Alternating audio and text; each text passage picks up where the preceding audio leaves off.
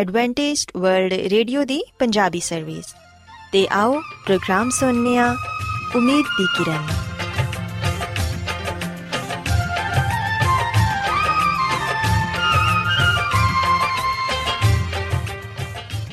ਸਾਥਿਓ, ਮੈਂ ਤੁਹਾਡੀ ਮੇਜ਼ਬਾਨ ਫਰਾਸਲੀਮ ਪ੍ਰੋਗਰਾਮ ਉਮੀਦ ਦੀ ਕਿਰਨ ਦੇ ਨਾਲ ਤੁਹਾਡੀ ਖidmat 'ਚ ਹਾਜ਼ਰ ਹਾਂ। ਸਾਡੀ ਪੂਰੀ ਟੀਮ ਵੱਲੋਂ ਪ੍ਰੋਗਰਾਮ ਸੁਣਨ ਵਾਲੇ ਸਾਰੇ ਸਾਥੀਆਂ ਨੂੰ ਸਾਡਾ ਪਿਆਰ ਭਰਾ ਸਲਾਮ। ਕਬੂਲ ਹੋਏ ਸਾਥਿਓ ਉਮੀਦ ਕਰਨੇ ਆ ਕਿ ਤੁਸੀਂ ਸਾਰੇ ਖੁਦਾ ਤਾਲਾ ਦੇ ਫਜ਼ਲੋ ਕਰਮ ਨਾਲ ਖੈਰੀਅਤ ਨਾਲ ਹੋ ਤੇ ਸਾਡੀ ਇਹ ਦੁਆ ਹੈ ਕਿ ਤੁਸੀਂ ਜਿੱਥੇ ਕਿਤੇ ਵੀ ਰਹੋ ਖੁਦਾਵੰਦ ਖੁਦਾ ਤੁਹਾਡੇ ਨਾਲ ਹੋਣ ਤੇ ਤੁਹਾਡੀ ਹਿਫਾਜ਼ਤ ਤੇ ਰਹਿਨਮਾਈ ਕਰਨ ਸਾਥਿਓ ਇਸ ਤੋਂ ਪਹਿਲਾਂ ਕਿ ਅੱਜ ਦੇ ਪ੍ਰੋਗਰਾਮ ਨੂੰ ਸ਼ੁਰੂ ਕੀਤਾ ਜਾਏ ਆਓ ਪਹਿਲਾਂ ਪ੍ਰੋਗਰਾਮ ਦੀ ਤਫਸੀਲ ਸੁਣ ਲਵੋ ਤੇ ਪ੍ਰੋਗਰਾਮ ਦੀ ਤਫਸੀਲ ਕੁਝ ਇਸ ਤਰ੍ਹਾਂ ਹੈ ਕਿ ਪ੍ਰੋਗਰਾਮ ਦਾ ਆਗਾਜ਼ ਇੱਕ ਖੂਬਸੂਰਤ ਗੀਤ ਨਾਲ ਕੀਤਾ ਜਾਏਗਾ ਤੇ ਗੀਤ ਦੇ ਬਾਅਦ ਖਾਨਦਾਨੀ ਜ਼ਿੰਦਗੀ ਦਾ ਪ੍ਰੋਗਰਾਮ ਪੇਸ਼ ਕੀਤਾ ਜਾਏਗਾ। ਇਸ ਤੋਂ ਬਾਅਦ ਖੁਦਾਵੰਦ ਦੇ ਜ਼ਿੰਦਗੀ ਬਖਸ਼ ਕਲਾਮ ਚੋਂ ਪੈਗਾਮ ਪੇਸ਼ ਕੀਤਾ ਜਾਏਗਾ, ਜਿਹੜਾ ਕਿ ਸਾਡੇ ਕਦਮਾਂ ਦੇ ਲਈ ਚਿਰਾਗ ਤੇ ਸਾਡੀ ਰਾਹ ਦੇ ਲਈ ਰੋਸ਼ਨੀ ਹੈ। ਸੋ ਆਓ ਸਾਥੀਓ, ਪ੍ਰੋਗਰਾਮ ਦਾ ਆਗਾਜ਼ ਇਸ ਰੂਹਾਨੀ ਗੀਤ ਨਾਲ ਕਰਨੀ ਆਓ ਇੱਕ ਨਵਾਂ ਗੀਤ ਰੱਬ ਲਈ ਗਾਓ।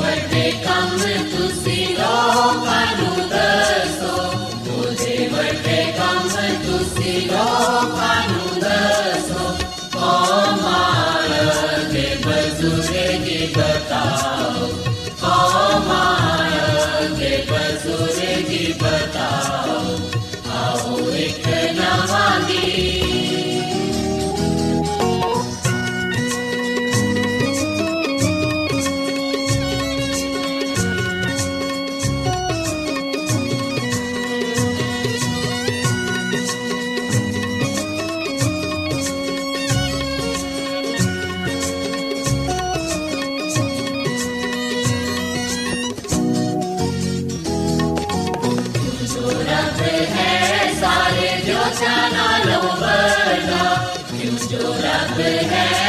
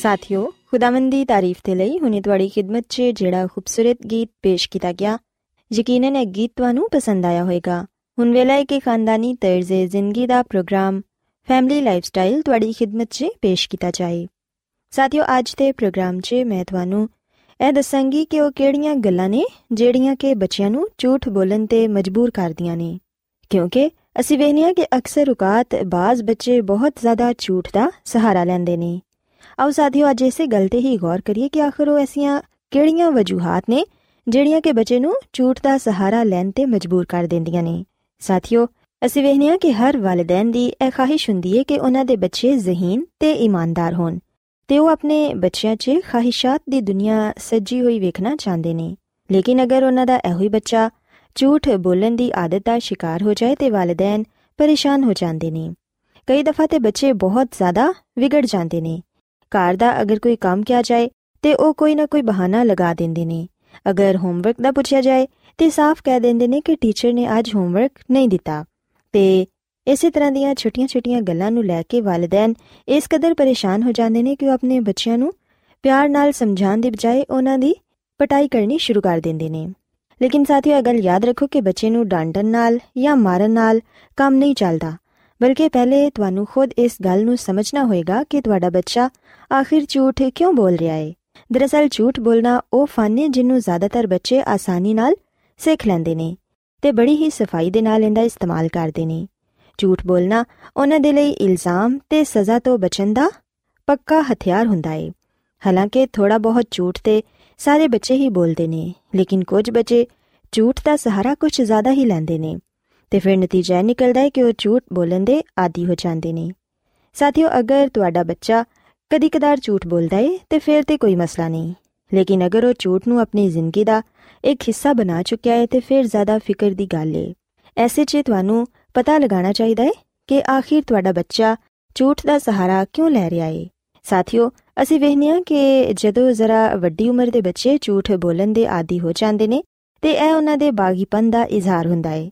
ਵਾਲਿਦੈਨ ਦੀ ਤਰਫੋਂ ਲਗਾਈਆਂ ਗਈਆਂ ਪਾਬੰਦੀਆਂ ਉਹਨਾਂ ਨੂੰ ਬਾਗੀ ਬਣਨ ਤੇ ਮਜਬੂਰ ਕਰ ਦਿੰਦੀਆਂ ਨੇ, ਤੇ ਫਿਰ ਉਹ ਝੂਠ ਦਾ ਸਹਾਰਾ ਲੈ ਕੇ ਉਹਨਾਂ ਬੰਦਿਸ਼ਾਂ ਤੋਂ ਬਾਹਰ ਨਿਕਲਣ ਦੀ ਕੋਸ਼ਿਸ਼ ਕਰਦੇ ਨੇ। ਇਥੋਂ ਤੱਕ ਕਿ ਉਹ ਇਸ ਗੱਲ ਦੀ ਵੀ ਪਰਵਾਹ ਨਹੀਂ ਕਰਦੇ ਕਿ ਉਹਨਾਂ ਦੇ ਵਾਲਿਦੈਨ ਉਹਨਾਂ ਦੀ ਰੋਜ਼ਮਰਾ ਦੀ ਜ਼ਿੰਦਗੀ ਤੋਂ ਵਾਕਿਫ ਨੇ ਤੇ ਉਹਨਾਂ ਨੂੰ ਸਭ ਕੁਝ ਮਾਲੂਮ ਹੈ ਜੋ ਕਰ ਰਹੇ ਨੇ। ਪਰ ਸਾਥੀਓ, ਯਾਦ ਰੱਖੋ ਕਿ ਵਾਲਿਦੈਨ ਨੂੰ ਆਪਣੇ ਬੱਚਿਆਂ ਤੇ ਬਹੁਤ ਜ਼ਿਆਦਾ ਪਾਬੰਦੀਆਂ ਲਗਾਉਣ ਦੀ ਜ਼ਰੂਰਤ ਨਹੀਂ ਤੇ ਨਾ ਹੀ ਗੱਲ-ਗੱਲ ਤੇ ਰੋਕ-ਟੋਕ ਕਰਨ ਦੀ ਜ਼ਰੂਰਤ ਹੈ ਕਿਉਂਕਿ ਵਾਲਿਦੈਨ ਦੇ ਇਸ ਤਰ੍ਹਾਂ ਕਰਨ ਦੇ ਨਾਲ ਬੱਚਿਆਂ ਨੂੰ ਇਸ ਤਰ੍ਹਾਂ ਲੱਗਦਾ ਹੈ ਕਿ ਉਹਨਾਂ ਦੀ ਕੋਈ ਆਪਣੀ ਜ਼ਿੰਦਗੀ ਹੀ ਨਹੀਂ। ਇਸ ਲਈ ਐਸੇ 'ਚ ਵਾਲਿਦੈਨ ਨੂੰ ਚਾਹੀਦਾ ਹੈ ਕਿ ਆਪਣੇ ਬੱਚਿਆਂ ਤੇ ਜ਼ਰੂਰਤ ਤੋਂ ਜ਼ਿਆਦਾ ਪਾਬੰਦੀਆਂ ਮਤ ਲਗਾਣ ਤੇ ਹਰ ਵਕਤ ਰੋਕ-ਟੋਕ ਦੀ ਆਦਤ ਨੂੰ ਵੀ ਘੱਟ ਕਰਨ। ਕੁਝ ਜ਼ਿੰਦਗੀ ਦੇ ਫੈਸਲੇ ਬੱਚਿਆਂ ਨੂੰ ਵੀ ਕਰਨ ਦੇਣ। ਵਾਲਿਦੈਨ ਨੂੰ ਇਹ ਅਹਿਸਾਸ ਹੋਣਾ ਚਾਹੀਦਾ ਹੈ ਕਿ ਬੱਚੇ ਹੁਣ ਵੱਡੇ ਹੋ ਰਹੇ ਨੇ ਤੇ ਕੁਝ ਫੈਸਲੇ ਉਹਨਾਂ ਨੂੰ ਵੀ ਕਰਨ ਦਾ ਇਖਤਿਆਰ ਦੇਣਾ ਚਾਹੀਦਾ ਹੈ ਤਾਂ ਕਿ ਉਹਨਾਂ 'ਚ ਇਹ ਅਹਿਸਾਸ ਪੈਦਾ ਹੋਏ ਕਿ ਅੱਛਾ ਕੀ ਹੈ ਤੇ ਬੁਰਾ ਕੀ ਹੈ। ਸਾਥੀਓ, ਵਾਲਿਦੈਨ ਨੂੰ ਚਾਹੀਦਾ ਹੈ ਕਿ ਝੂਠ ਨੂੰ ਬੱਚਿਆਂ ਦੇ ਨਜ਼ਰੀਏ ਨਾਲ ਵੇਖਣ, ਕਿਉਂਕਿ ਬੱਚਿਆਂ ਦੇ ਨੁਕਤੇ ਨਜ਼ਰ ਨਾਲ ਝੂਠ ਬੋਲਣਾ ਕਿਸੇ ਵੀ ਮਸਲੇ ਦਾ ਸਭ ਤੋਂ ਬਿਹਤਰ ਤੇ ਆਸਾਨ ਹੱਲ ਹੈ। ਇਸ ਸੂਰਤ 'ਚ ਵਾਲਿਦੈਨ ਨੂੰ ਇਹ ਫਿਕਰ ਨਹੀਂ ਹੋਣੀ ਚਾਹੀਦੀ ਕਿ ਉਹ ਬੱਚੇ ਦਾ ਝੂਠ ਲਾਜ਼ਮੀ ਤੌਰ ਤੇ ਫੜਨ, ਬਲਕਿ ਉਹਨਾਂ ਦੀ ਜ਼ਿੰਮੇਵਾਰੀ ਇਹ ਹੋਣੀ ਚਾਹੀਦੀ ਕਿ ਉਹ ਆਪਣੇ ਬੱਚੇ ਦੇ ਮਸਾਇਲ ਨੂੰ ਸਮਝਣ ਤੇ ਉਹਨਾਂ ਨੂੰ ਹੱਲ ਕਰਨ। ਸਾਥੀਓ, ਸਾਨੂੰ ਸਾਰਿਆਂ ਨੂੰ ਆਪਣੇ ਆਪ ਤੋਂ ਇਹ ਸਵਾਲ ਕਰਨ ਦੀ ਜ਼ਰੂਰਤ ਹੈ ਕਿ ਕੀ ਅਸੀਂ ਆਪਣੇ ਬੱਚਿਆਂ ਨੂੰ ਸ਼ੁਰੂ ਤੋਂ ਸੱਚ ਬੋਲਣ ਦੀ ਆਦਤ ਪਾਈਏ? ਸਾਥੀਓ, ਜਦੋਂ ਅਸੀਂ ਆਪਣੇ ਬੱਚਿਆਂ ਨੂੰ ਸ਼ੁਰੂ ਤੋਂ ਸੱਚ ਬੋਲਣ ਦੀ ਆਦਤ ਪਾ ਦਿੰਨੇ ਆ ਤੇ ਫਿਰ ਬੱਚੇ ਝੂਠ ਤੋਂ ਕਿਨਾਰਾ ਕਰਦੇ ਨੇ। ਤੇ ਇਹ ਬੁਰੀ ਆਦਤ ਉਹਨਾਂ ਦੀ ਜ਼ਿੰਦਗੀ 'ਚ ਨਹੀਂ ਆਂਦੀ ਵਾਲਿਦੈਨ ਨੂੰ ਬਚਪਨ ਤੋਂ ਹੀ ਆਪਣੇ ਬੱਚਿਆਂ ਨੂੰ ਇਹ ਸਿਖਾਉਣ ਦੀ ਜ਼ਰੂਰਤ ਹੈ ਕਿ ਝੂਠ ਬੋਲਣਾ ਬਹੁਤ ਬੁਰੀ ਆਦਤ ਹੈ ਤੇ ਖੁਦਾਵੰਦ ਖੁਦਾ ਵੀ ਝੂਠ ਤੋਂ ਨਫ਼ਰਤ ਕਰਦੇ ਨੇ। ਬਲਕਿ ਅਗਰ ਬਾਈਬਲ ਮੁਕੱਦਸ 'ਚ ਅਸੀਂ ਖਰੂਜ ਦੀ ਕਿਤਾਬ ਇਹਦੇ 20ਵੇਂ ਬਾਪ ਨੂੰ ਪੜ੍ਹੀਏ ਤੇ ਇੱਥੇ ਖੁਦਾਵੰਦ ਦੇ ਸਾਨੂੰ 10 ਹੁਕਮ ਪੜਨ ਨੂੰ ਮਿਲਦੇ ਨੇ, ਜਿੰਦੇ 'ਚ ਇੱਕ ਇਹ ਵੀ ਹੁਕਮ ਹੈ ਕਿ ਅਸਾਂ ਝੂਠ ਨਹੀਂ ਬੋਲਣਾ। ਸੋ ਇਸ ਲਈ ਸਾਥੀਓ ਯਾਦ ਰੱਖੋ ਕਿ ਝੂਠ ਬੋਲਣਾ ਬਹੁਤ ਹੀ ਬੁਰੀ ਆਦਤ ਹੈ ਤੇ ਖੁਦਾਵੰਦ ਇਹਨੂੰ ਸਖਤ ਨਾਪਸੰਦ ਕਰਦੇ ਨੇ। ਸਾਥੀਓ, ਅਸੀਂ ਵੇਖਨੇ ਆ ਕਿ ਬੱਚੇ ਜ਼ਿਆਦਾਤਰ ਝੂਠ ਸਜ਼ਾ ਤੋਂ ਬਚਣ ਦੇ ਲਈ ਬੋਲਦੇ ਨੇ। ਬੱਚੇ ਇਹ ਸੋਚਦੇ ਨੇ ਕਿ ਅਗਰ ਅਸੀਂ ਇਹ ਗੱਲ ਆਪਣੇ ਵਾਲਿਦੈਨ ਨੂੰ ਦੱਸ ਦਿੱਤੀ, ਤੇ ਪਤਾ ਨਹੀਂ ਸਾਡੇ ਨਾਲ ਕੀ ਸਲੂਕ ਹੋਏਗਾ। ਕਿਉਂਕਿ ਆਮ ਤੌਰ ਤੇ ਬੱਚੇ ਵਾਲਿਦੈਨ ਨੂੰ ਸਚਾਈ ਦੱਸਣਾ ਚਾਹੁੰਦੇ ਨੇ, ਲੇਕਿਨ ਕਈ ਦਫਾ ਵਾਲਿਦੈਨ ਦਾ ਖਰਾਬ ਮੂਡ ਵੇਖ ਕੇ ਉਹ ਡਰ ਜਾਂਦੇ ਨੇ ਤੇ ਸਜ਼ਾ ਤੋਂ ਬਚਣ ਦੇ ਲਈ ਉਹ ਝੂਠ ਦਾ ਸਹਾਰਾ ਲੈਂਦੇ ਨੇ। ਸੱਚ ਤੇ ਇਹ ਵੇ ਕਿ ਝੂਠ ਬੋਲਣਾ ਸ਼ਾਇਦ ਬੱਚਿਆਂ ਨੂੰ ਵੀ ਅੱਛਾ ਨਹੀਂ ਲੱਗਦਾ। ਉਹ ਆਪਣੇ ਦਿਲ ਤੇ ਇੱਕ ਬੋਝ ਜਿਹਾ ਮਹਿਸੂਸ ਕਰਦੇ ਨੇ ਇਸ ਲਈ ਅਗਰ ਬੱਚਾ ਆਪਣੀ ਗਲਤੀ ਸੱਚ-ਸੱਚ ਦੱਸ ਦਵੇ ਤੇ ਫਿਰ ਉਹਨੂੰ ਸਜ਼ਾ ਦੇਣ ਦੀ ਬਜਾਏ ਤੁਸੀਂ ਨਰਮ ਰਵਈਆ ਇਖਤਿਆਰ ਕਰੋ ਤੇ ਬੱਚੇ ਦੀ ਹਿੰਮਤ ਦੀ ਦਾਤ ਦਿਵੋ ਕਿ ਉਹਨੇ ਤੁਹਾਨੂੰ ਸਭ ਕੁਝ ਸੱਚ-ਸੱਚ ਦੱਸ ਦਿੱਤਾ ਹੈ ਤੇ ਆਪਣੀ ਗਲਤੀ ਮੰਨੀ ਹੈ ਸਾਥੀਓ ਐਸੀ ਸੂਰਤ 'ਚ ਵਾਲਿਦੈਨ ਨੂੰ ਚਾਹੀਦਾ ਹੈ ਕਿ ਆਪਣੇ ਬੱਚਿਆਂ ਨੂੰ ਪਿਆਰ ਨਾਲ ਸਮਝਾਣ ਤਾਂ ਕਿ ਉਹ ਦੁਬਾਰਾ ਇਹ ਗਲਤੀ ਨਾ ਦੁਹਰਾਏ ਕਿਉਂਕਿ ਸਾਥੀਓ ਤੁਹਾਡੇ ਇਸ ਤਰ੍ਹਾਂ ਕਰਨ ਦੇ ਨਾਲ ਬੱਚੇ ਨੂੰ ਵੀ ਇਹ ਲੱਗੇਗਾ ਕਿ ਗਲਤੀ ਹੋ ਜਾਣ ਤੇ ਹਮੇਸ਼ਾ ਸਜ਼ਾ ਨਹੀਂ ਮਿਲਦੀ। ਤੇ ਫਿਰ ਇਸ ਤਰ੍ਹਾਂ ਬੱਚਾ ਸੱਚ ਬੋਲ ਕੇ ਟੈਨਸ਼ਨ ਫ੍ਰੀ ਹੋ ਜਾਏਗਾ। ਸਾਥੀਓ, ਯਾਦ ਰੱਖੋ ਕਿ ਵਾਲਿਦੈਨ ਤੋਂ ਜ਼ਿਆਦਾ ਆਪਣੇ ਬੱਚਿਆਂ ਨੂੰ ਹੋਰ ਕੋਈ ਨਹੀਂ ਜਾਣਦਾ। ਤੁਸੀਂ ਜਿਸ ਤਰ੍ਹਾਂ ਦਾ ਆਪਣੇ ਬੱਚੇ ਨੂੰ ਟਾਲਣਾ ਚਾਹੁੰਦੇ ਹੋ, ਉਸ ਤਰ੍ਹਾਂ ਦਾ ਟਾਲ ਸਕਦੇ ਹੋ। ਇਹ ਸਭ ਵਾਲਿਦੈਨ ਦੇ ਇਖਤਿਆਰ 'ਚ ਵੇ। ਸੋ ਇਸ ਲਈ ਯਾਦ ਰੱਖੋ ਕਿ ਬਚਪਨ ਤੋਂ ਹੀ ਬੱਚੇ ਦੀ ਅੱਛੀ ਤਰਬੀਅਤ ਕਰੋ ਤੇ ਉਹਨੂੰ ਇਹ ਗੱਲ ਦੱਸੋ ਕਿ ਝੂਠ ਬੋਲਣਾ ਬੁਰੀ ਗੱਲ ਏ। ਤੇ ਅਗਰ ਅਸੀਂ ਸੱਚ ਦਾ ਸਾਥ ਦਵਾਂਗੇ ਤੇ ਫਿਰ ਯਕੀਨਨ ਹਮੇਸ਼ਾ ਕਾਮਯਾਬੀ ਸਾਡੇ ਕਦਮ ਚੁੰਮੇਗੀ ਸੋ ਸਾਥੀਓ ਮੇਰੀ ਦੁਆ ਹੈ ਕਿ ਖੁਦਾਵੰਦ ਖੁਦਾ ਤੁਹਾਡੇ ਨਾਲ ਹੋਣ ਤੇ तमाम ਤਰ ਵਾਲਿਦੈਨ ਨੂੰ ਇਹ ਤੌਫੀਕ عطا ਫਰਮਾਨ ਕਿ ਉਹ ਆਪਣੇ ਬੱਚਿਆਂ ਦੀ ਅੱਛੀ ਤਰਬੀਅਤ ਤੇ ਪਰਵਰਿਸ਼ ਕਰ ਸਕਣ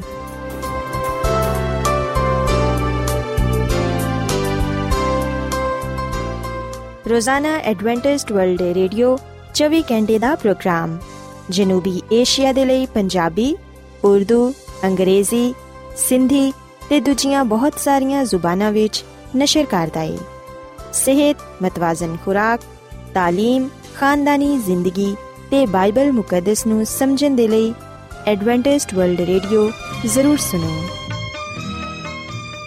سامعین ਬਾਈਬਲ ਮੁਕੱਦਸ کی تعلیمات کو مزید سیکھنے کے لیے या अगर आपका कोई सवाल हो तो आप हमसे व्हाट्सएप के ज़रिए इस नंबर पर रबता कर सकते हैं। हमारा व्हाट्सएप नंबर है सिफर सिफर नौ दो तीन एक सिफर एक सात छ सात नौ छ दो। नंबर एक बार फिर नोट कर लें, zero zero nine two three one zero 1767962962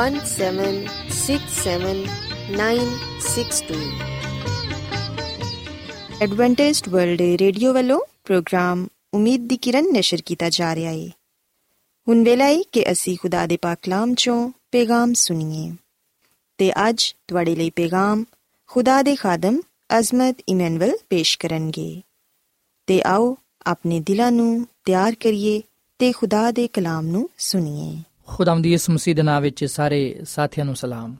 ਸਾਥਿਓ, ਹੁਣ ਵੇਲੇ ਕਿ ਅਸੀਂ ਖੁਦਾ ਦੇ ਕਲਾਮ ਨੂੰ ਸੁਣੀਏ, ਅੱਜ ਅਸੀਂ ਖੁਦਾ ਦੇ ਕਲਾਮ ਚੋਂ ਇਸ ਗੱਲ ਨੂੰ ਜਾਣਾਂਗੇ ਕਿ ਮੁਕਾਸ਼ਵਾਦੀ ਕਿਤਾਬ ਵਿੱਚ ਅਬਦੀ ਨਿਸ਼ਾਨ ਪਾਇਆ ਜਾਂਦਾ ਹੈ।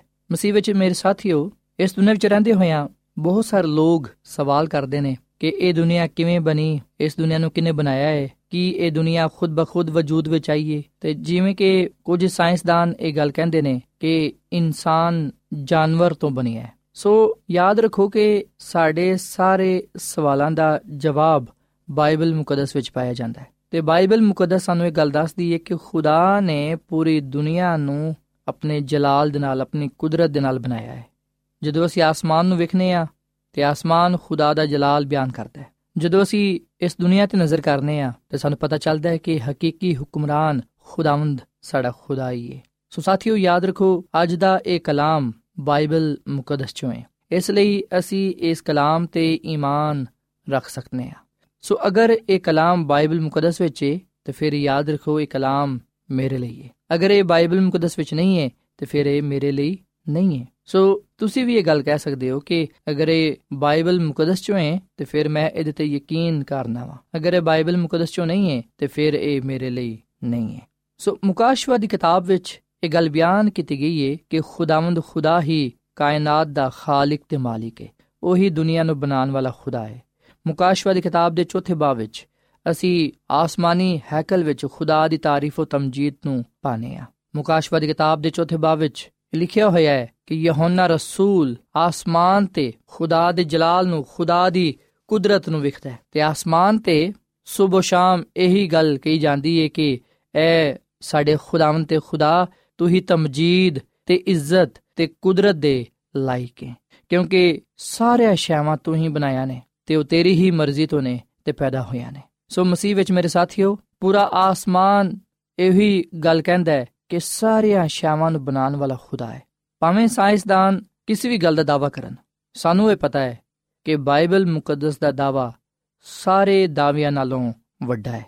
ਤੇ ਬਾਈਬਲ ਮੁਕੱਦਸ, ਯਾਨੀ ਕਿ ਖੁਦਾ ਦਾ ਕਲਾਮ ਇਸ ਗੱਲ ਦਾ ਦਾਵਾ ਕਰਦੀ ਏ ਕਿ ਖੁਦਾਵੰਦ ਹੀ ਖਾਲਕ ਤੇ ਮਾਲਿਕ ਹੈ ਉਹਨੇ ਹੀ ਸਾਨੂੰ ਬਣਾਇਆ ਹੈ ਤੇ ਅਸੀਂ ਉਹਦੇ ਹਾਂ ਸੋ ਮੁਕਾਸ਼ਵਾ ਦੀ ਕਿਤਾਬ ਵਿੱਚ ਅਸੀਂ ਆਪਣੇ ਵਾਸਤੇ ਇੱਕ ਅਹਿਮ ਪੈਗਾਮ ਪਾਣੇ ਆ।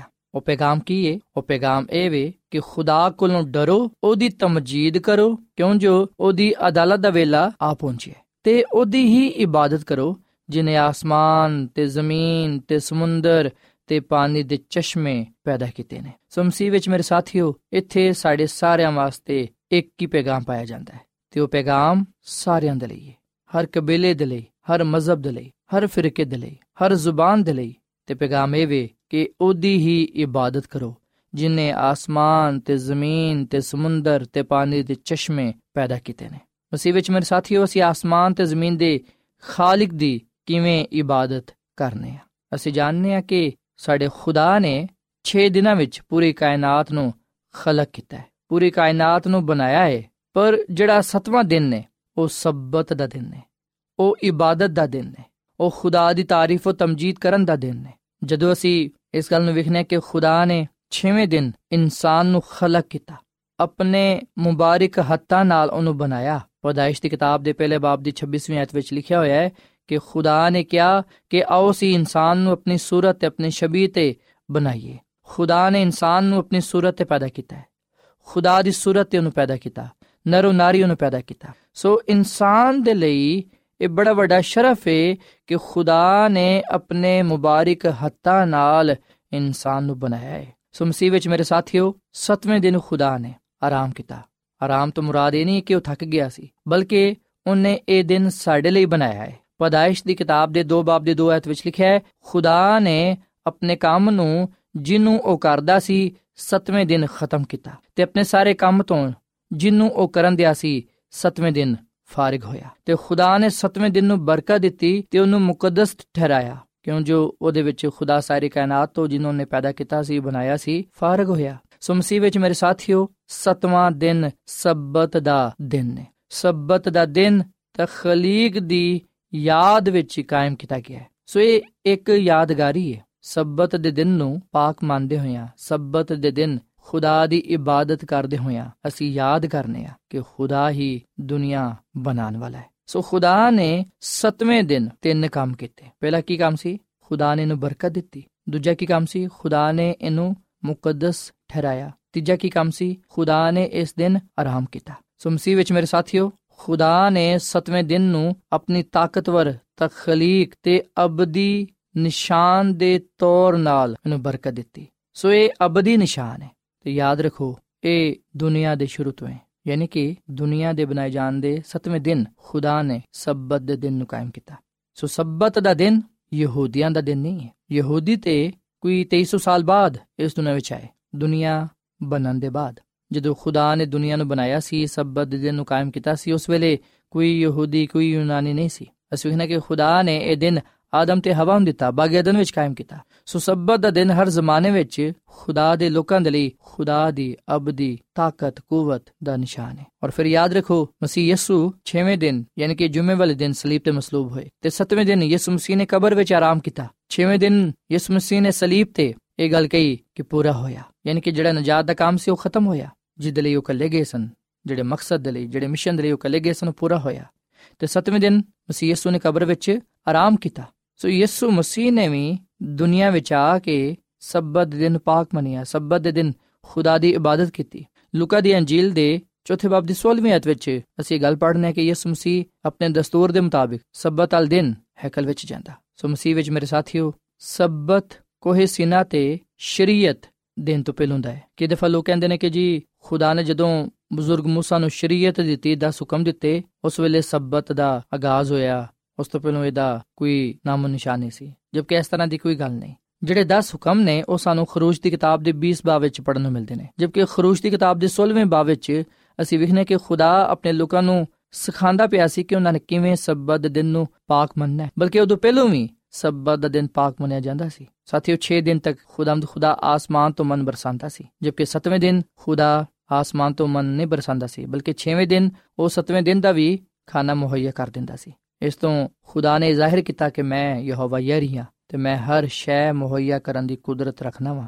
ਖਰੂਸ਼ ਦੀ ਕਿਤਾਬ ਦੇ 16ਵੇਂ ਬਾਬ ਦੀ 28ਵੀਂ ਆਇਤ ਵਿੱਚ ਖੁਦਾਮਦ ਖੁਦਾ ਨੇ ਆਪਣੇ ਲੋਕਾਂ ਨੂੰ ਕਿਹਾ ਕਿ ਤੁਸੀਂ ਕਦੋਂ ਤੱਕ ਮੇਰੀ ਸ਼ਰੀਅਤ ਨੂੰ ਮੰਨਣ ਤੋਂ ਇਨਕਾਰ ਕਰਦੇ ਰਹੋਗੇ। ਅਸੀਂ ਵੀ ਕਈ ਦਫਾ ਖੁਦਾ ਦੀ ਸ਼ਰੀਅਤ ਨੂੰ ਮੰਨਣ ਤੋਂ ਇਨਕਾਰ ਕਰਨੇ ਆ। ਅਸੀਂ ਵਿੱਚ ਮੇਰੇ ਸਾਥੀਓ, ਖੁਦਾ ਨੇ ਜਿਹੜੇ 10 ਹੁਕਮ ਦਿੱਤੇ ਨੇ, ਉਹਦੇ ਵਿੱਚ ਜਿਹੜਾ ਚੌਥਾ ਹੁਕਮ ਹੈ ਉਹ ਹੈ ਸਬਤ ਦਿਨ ਨੂੰ ਪਾਕ ਮੰਨਣਾ। ਖੁਦਾ ਨੇ ਕਿਹਾ ਕਿ ਯਾਦ ਕਰਕੇ ਤੂੰ ਸਬਤ ਦਿਨ ਪਾਕ ਮੰਨਣਾ ਤੇ ਯਾਦ ਰੱਖੋ ਕਿ ਜਿਹੜੇ 10 ਹੁਕਮ ਨੇ, ਉਹ ਖੁਦਾ ਨੇ ਪੱਥਰ ਦੀ ਤਖਤੀਆਂ ਤੇ ਲਿਖੇ ਸਨ, ਖੁਦ ਆਪਣੇ ਹੱਥਾਂ ਨਾਲ। ਸੋ ਇਸ ਲਈ ਇਹ ਜਿਹੜੇ ਹੁਕਮ ਨੇ, ਉਹ ਅਬਦੀ ਨੇ ਲਾ ਤਬਦੀਲ ਨੇ, ਕੋਈ ਇਹਨਾਂ ਨੂੰ ਬਦਲ ਨਹੀਂ ਸਕਦਾ। ਖੁਦਾ ਨੇ ਹਮੇਸ਼ਾ ਕਾਇਮ ਰਹਿਣ ਵਾਲੀ ਸ਼ਰੀਅਤ ਲਿਖੀ। ਖੁਦਾ ਨੇ ਹਮੇਸ਼ਾ ਕਾਇਮ ਰਹਿਣ ਵਾਲੇ ਹੁਕਮਾਂ ਨੂੰ ਲਿਖਿਆ। ਖੁਦਾ ਨੇ ਹਮੇਸ਼ਾ ਕਾਇਮ ਰਹਿਣ ਵਾਲੇ ਸਬਤ ਨੂੰ ਬਣਾਇਆ ਤਾਂ ਕਿ ਇਨਸਾਨ ਇਹਨੂੰ ਪਾਕ ਮੰਨੇ। ਸੋ ਖੁਦਾ ਦਾ ਇਹ ਹੁਕਮ ਯਾਦ ਕਰਕੇ ਤੂੰ ਸਬਤ ਦਿਨ ਪਾਕ ਮੰਨੇ। ਸੋ ਖੁਦਾ ਨੇ ਇਹ ਕਿਉਂ ਕਿਹਾ ਕਿ ਯਾਦ ਕਰਕੇ? ਜਦਕਿ ਬਾਕੀ ਹੁਕਮਾਂ ਵਿੱਚ ਅਸੀਂ ਕਿਧਰੇ ਵੀ ਇਹ ਗੱਲ ਨਹੀਂ ਪੜ੍ਹਦੇ। ਜਦੋਂ ਅਸੀਂ 10 ਹੁਕਮਾਂ ਨੂੰ ਪੜ੍ਹਨੇ ਆ, ਤੇ ਸਿਰਫ ਅਸੀਂ ਚੌਥੇ ਹੁਕਮ ਦੇ ਬਾਰੇ ਇਹ ਗੱਲ ਵੇਖਨੇ ਆ ਕਿ ਖੁਦਾ ਨੇ ਜ਼ੋਰ ਦੇ ਕੇ ਗੱਲ ਕਹੀ ਕਿ ਯਾਦ ਕਰਕੇ ਸਬਤ ਦਾ ਦਿਨ ਪਾਕ ਮੰਨੇ।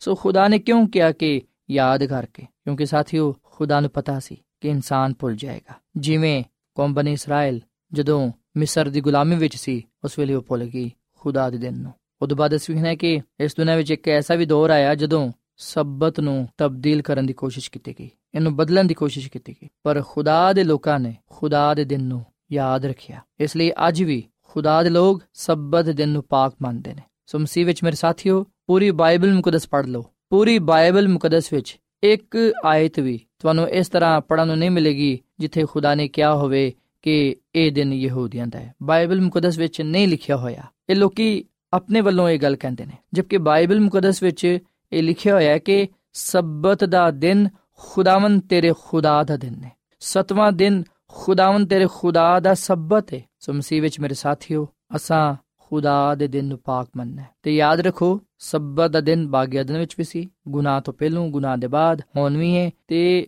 ਆਸਮਾਨ ਦੀ ਬਾਦਸ਼ਾਹੀ ਵਿੱਚ ਵੀ ਅਸੀਂ ਇਸ ਦਿਨ ਖੁਦਾ ਦੀ ਇਬਾਦਤ ਕਰ ਸਕਾਂਗੇ। ਖੁਦਾ ਦੀ ਬਾਦਸ਼ਾਹੀ ਵਿੱਚ ਵੀ ਸਬਤ ਦਿਨ ਪਾਕ ਮੰਨਿਆ ਜਾਏਗਾ। ਯਾਨੀ ਕਿ ਸਬਤ ਦਾ ਦਿਨ ਉਹਦੀ ਇਬਾਦਤ ਕੀਤੀ ਜਾਏਗੀ। ਸੋ ਇਸ ਲਈ ਅਸੀਂ ਵਿਖਨੇ ਕਿ ਸਬਤ ਦਾ ਦਿਨ ਖੁਦਾ ਦਾ ਅਬਦੀ ਨਿਸ਼ਾਨ ਹੈ। ਹਿਜ਼ਕੀਲ ਦੀ ਕਿਤਾਬ ਦੇ 20 ਬਾਬ ਦੀ 12ਵੀਂ ਅਧ ਵਿੱਚ ਲਿਖਿਆ ਹੈ ਮੈਂ ਆਪਣੇ ਸਬਤ ਵੀ ਇਹਨਾਂ ਨੂੰ ਦਿੱਤੇ ਨੇ ਤਾਂ ਕਿ ਉਹ ਮੇਰੇ ਤੇ ਉਹਨਾਂ ਦੇ ਦਰਮਿਆਨ ਨਿਸ਼ਾਨ ਹੋਣ, ਤਾਂ ਕਿ ਉਹ ਜਾਣਨ ਕਿ ਮੈਂ ਖੁਦਾਵੰਦ ਇਹਨਾਂ ਦਾ ਮੁਕੱਦਸ ਕਰਨ ਵਾਲਾ ਹਾਂ ਸੋ ਖੁਦਾ ਨੇ ਤਖਲੀਕ ਦੇ ਵੇਲੇ ਆਦਮ ਤੇ ਹਵਾ ਨੂੰ ਸਬਤ ਦਾ ਦਿਨ ਦਿੱਤਾ। ਖੁਦਾ ਨੇ ਦਾ ਹੁਕਮਾਂ ਦੀ ਸ਼ਰੀਅਤ ਵਿੱਚ ਆਪਣੇ ਲੋਕਾਂ ਨੂੰ ਸਬਤ ਦਾ ਦਿਨ ਦਿੱਤਾ।